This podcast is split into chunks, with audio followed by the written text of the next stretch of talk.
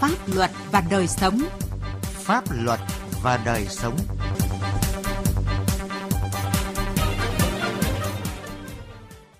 Kính chào quý vị và các bạn. Chương trình Pháp luật và đời sống hôm nay xin truyền đến các bạn những nội dung sau. Tình trạng lãng phí nhà tái định cư ở Hà Nội. Nghệ An tăng cường ứng dụng công nghệ thông tin và hoạt động tuyên truyền pháp luật. Tình trạng vỡ hụi và những hệ lụy từ thực tế ở Cà Mau. Sau đây là nội dung chi tiết. Pháp luật đồng hành.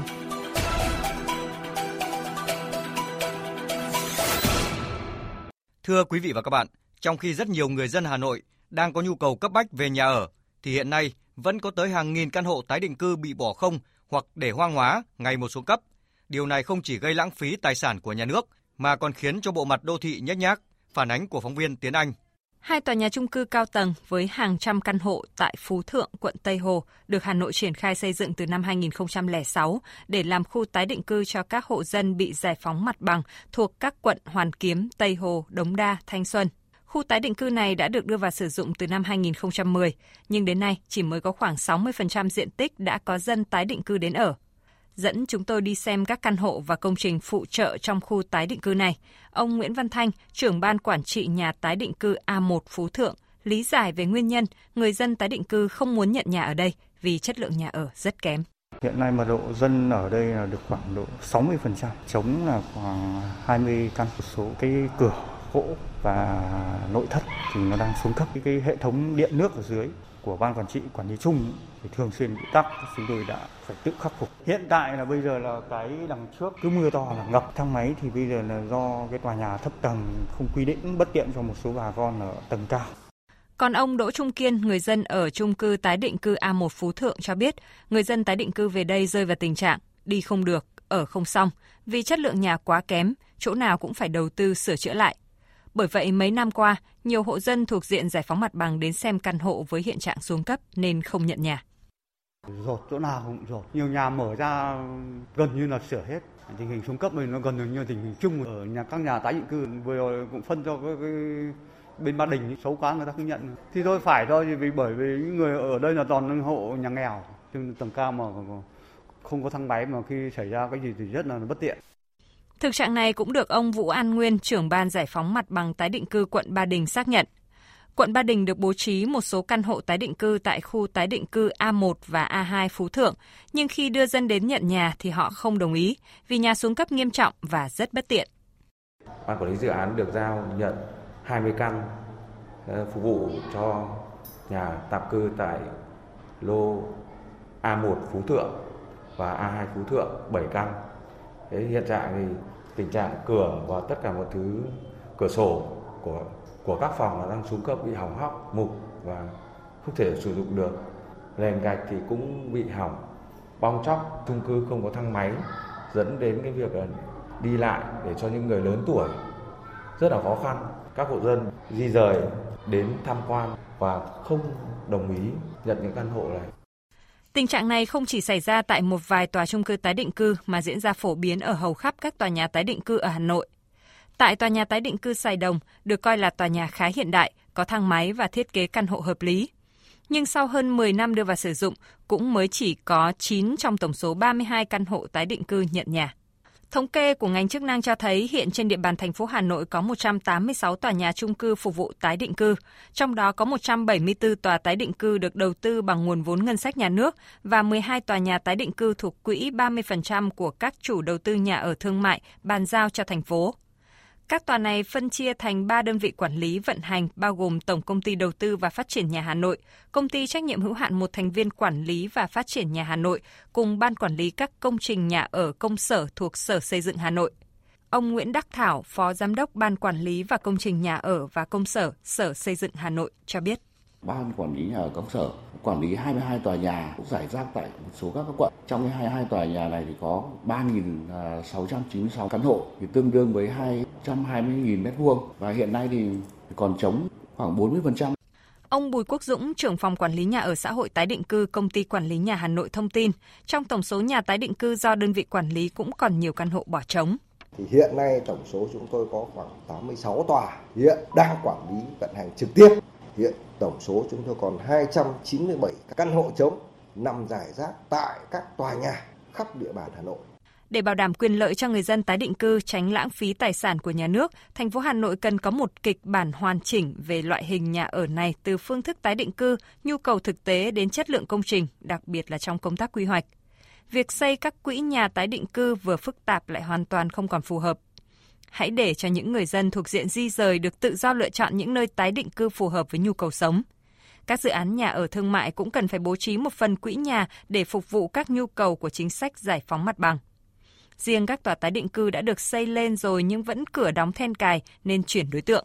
Không nên hướng đến những người tái định cư nữa mà nên thương mại hóa và cho đấu giá những tòa nhà này. Nhà nước vừa giải quyết được vấn đề lãng phí, vừa bù đắp được ít nhiều những thất thoát.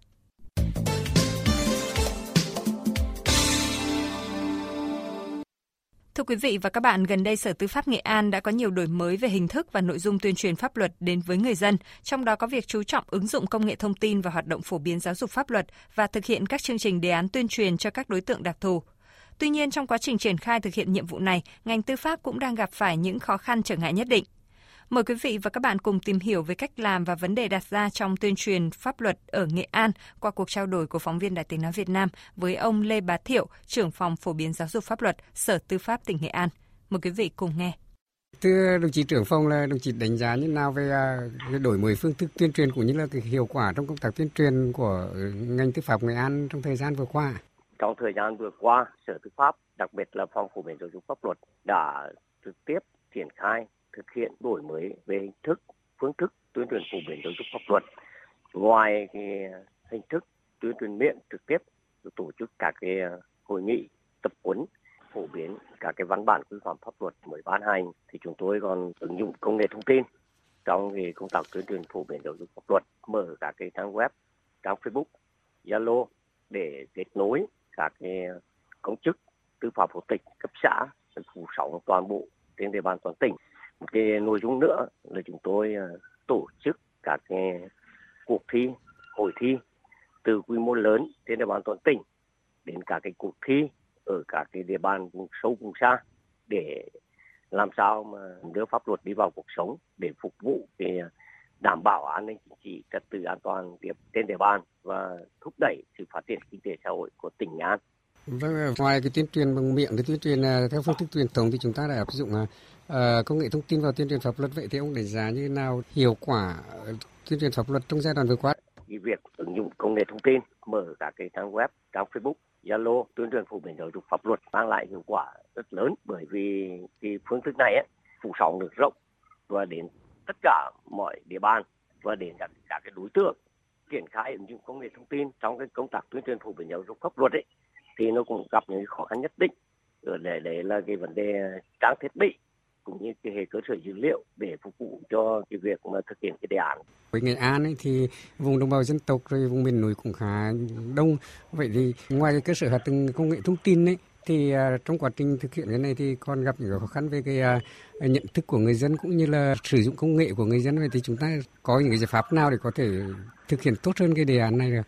Để uh, thực hiện có hiệu quả cái đề án về ứng dụng công nghệ thông tin trên địa bàn tỉnh phục vụ cho công tác tuyên truyền phổ biến giáo dục pháp luật ấy, thì à, chúng tôi đang còn tham mưu cho ủy ban tỉnh để triển khai thực hiện một cái số giải pháp rất quan trọng. Cái vấn đề thứ nhất ấy, sử dụng ngân sách địa phương để trang cấp toàn bộ hệ thống máy tính có kết nối mạng internet cho 180 xã trên địa bàn toàn tỉnh. Thứ hai ấy, là tập huấn về nâng cao kỹ năng ứng dụng công nghệ thông tin cho đội ngũ cán bộ công chức tư pháp học tịch cấp xã một cái vấn đề nữa là xây dựng cái đội ngũ báo cáo viên, tuyên truyền viên pháp luật là ngày càng có chất lượng, có sự sàng lọc và bồi dưỡng về nghiệp vụ, cái kỹ năng ứng dụng công nghệ thông tin để phục vụ cho công tác tuyên truyền phổ biến giáo dục pháp luật được biết là Nghệ An mấy năm vừa qua thì có nhiều cái đề án tuyên truyền giáo dục pháp luật, đặc biệt là có những cái đề án tuyên truyền pháp luật cho các vùng đặc thù ven biển, vùng đặc thù à, đồng bào dân tộc miền núi, vùng cao, vùng, à, vùng sâu vậy thì qua quá trình thực hiện các đề án này thì những vấn đề gì đang đặt ra cho ngành tư pháp Nghệ An và đặc biệt là cái cái hiệu quả từ các cái đề án này như thế nào? Hiện nay trên địa bàn tỉnh Nghệ An ấy, thì Sở Tư pháp đang triển khai một số đề án về tuyên truyền phổ biến giáo dục pháp luật cho đối tượng đặc thù, mang lại hiệu quả rất lớn. Tuyên truyền phổ biến giáo dục pháp luật cho cái đối tượng đặc thù thì có những khó khăn nhất định. Tôi thấy là nguồn lực con người cái vấn đề thứ hai nữa là về vấn đề kinh phí, một phương tiện đi lại cũng như các cái chế độ cho anh em làm việc và trang thiết bị để thực hiện cái công tác này thì hiện nay cũng gặp gặp rất nhiều khó khăn. Thì chúng tôi cũng đã có cái kiến nghị trong các cái kỳ báo cáo đánh giá thực hiện các đề án này trên địa bàn tỉnh An và uh, đề nghị các cấp có thẩm quyền ấy thì cần lưu tâm là nghiên cứu để giải quyết những cái khó khăn vướng mắc mà trong quá trình triển khai thực hiện anh em chúng tôi còn gặp phải. Vâng, xin à, trân trọng cảm ơn ông. Thưa quý vị và các bạn, chơi hụi hay gọi là chơi họ là hình thức huy động vốn được một số người dân ở Cà Mau thực hiện. Tuy nhiên gần đây, vấn đề này trở nên khá phức tạp khi nhiều vụ vỡ hụi ở các vùng nông thôn của tỉnh Cà Mau đã xảy ra. Hệ lụy là làm nhiều hộ dân lâm vào cảnh tiền mất tật mang. Phóng viên Trần Hiếu thường trú tại đồng bằng sông Cửu Long phản ánh. Vào năm 2018, gia đình ông Châu Quốc Khanh sinh năm 1972 ở xã Lâm Hải, huyện Nam Căn, tỉnh Cà Mau tuyên bố vỡ hụi. Trước đó, gia đình ông Khanh tham gia nhiều dây hụi ở địa phương. Trong quá trình làm ăn, gia đình ông đã hốt hụi để trang trải, nhưng sau đó mất khả năng đóng tiếp. Riêng tiền hụi, gia đình ông Khanh nợ lên tới hàng trăm triệu đồng. Vụ việc sau đó được đưa ra tòa. Các bản án và quyết định của tòa buộc ông Khanh phải phát mãi tài sản là miếng đất hơn 4 hecta để trả nợ nhưng vẫn không đủ. Đáng nói trong giải quyết vụ việc, Tòa án Nhân dân huyện Nam Căn lại tuyên ưu tiên trả nợ cho một người dẫn đến phản ứng của nhiều chủ hụi khác và vụ việc kéo dài đến nay chưa được giải quyết xong. Bà Nguyễn Thị Hằng Ni, một trong những chủ hụi chịu thiệt hại, nêu rõ. Bà thẩm phán là bà biết gõ nội dung từ đầu tới đuôi hết. Thì tại sao bà lại ra quyết định? Cái bản án của em có trước, nhưng bản án sao giờ ưu tiên cho ông tiếp? Nhưng ông tiếp đâu phải ngân hàng nhà nước là làm sao lại ưu tiên được? Cũng tại xã Lâm Hải vào giữa năm 2020, gia đình ông Nguyễn Hoàng Minh tự chính quan công bố vỡ hụi. Ông chính quan là chủ của hàng loạt dây hụi và số tiền các hụi viên bị thiệt hại lên đến hơn 3,4 tỷ đồng. Ông chính quan cam kết bán đất trả tiền cho hội viên, tuy nhiên đến nay vẫn chưa làm nghĩa vụ của mình. Vụ việc được nhiều hộ dân đưa ra tòa án giải quyết, nhưng đến nay vẫn chưa được giải quyết xong. Chị Nguyễn Thị Hoa tham gia chơi hụi nêu rõ. Thì bây giờ mình cũng muốn yêu cầu lên giải quyết làm sao cho thỏa đáng như mấy chị em tay em. Trả lại cái vốn, không cần lấy cái lời, trả lại cái vốn cho chị em bà con. Tại vì hồi trước khi bể hụi là vợ chồng chính quan có lại tới tận nhà tôi là à, năn nỉ vợ chồng tôi là đừng có thưa. Để vợ chồng ông chính quan là hoàng đại trả số tiền hụi lại cho bà con tập thể. Hình thức chơi hụi đã được người dân Cà Mau thực hiện từ rất lâu. Hiện nay các dây hụi thường được tổ chức đóng theo tháng và có giá trị là 1, 2 hoặc 3 triệu đồng. Số lượng người tham gia trong khoảng 20 đến 40 hụi viên. Hàng tháng các hụi viên cố định một ngày cùng nhau bỏ hụi, ai bỏ cao sẽ được hốt. Tuy nhiên vấn đề những hụi viên đã hốt không đóng tiếp hay chủ hụi gom tiền nhưng không chung theo thỏa thuận đã gây ra nhiều thiệt hại cho những người tham gia. Ông Nguyễn Việt Khánh, Phó Chủ tịch Ủy ban Nhân dân xã Lâm Hải, huyện Nam Căn, khuyến cáo người dân chơi hụi cần hết sức cẩn trọng và phải tuân thủ theo quy định hiện hành. Qua đây thì cũng khuyến cáo đối với người dân trong quá trình chơi hụi nên chọn những chủ hụi có uy tín trong cộng đồng, có tiềm năng về kinh tế và đặc biệt là phải tuân thủ theo nghị định số 19 của chính phủ năm 2019 để trong quá trình chơi hụi cho đúng quy định pháp luật. Bên cạnh việc giúp hộ gia đình tiết kiệm tiền, Chơi hụi còn giúp những người có nhu cầu cần nguồn vốn hốt để trang trải. Tuy nhiên, gần đây khi các dây hụi tổ chức có giá trị lớn đã xảy ra rất nhiều vụ vỡ hụi và gây nhiều hệ lụy, nhất là ở các vùng nông thôn.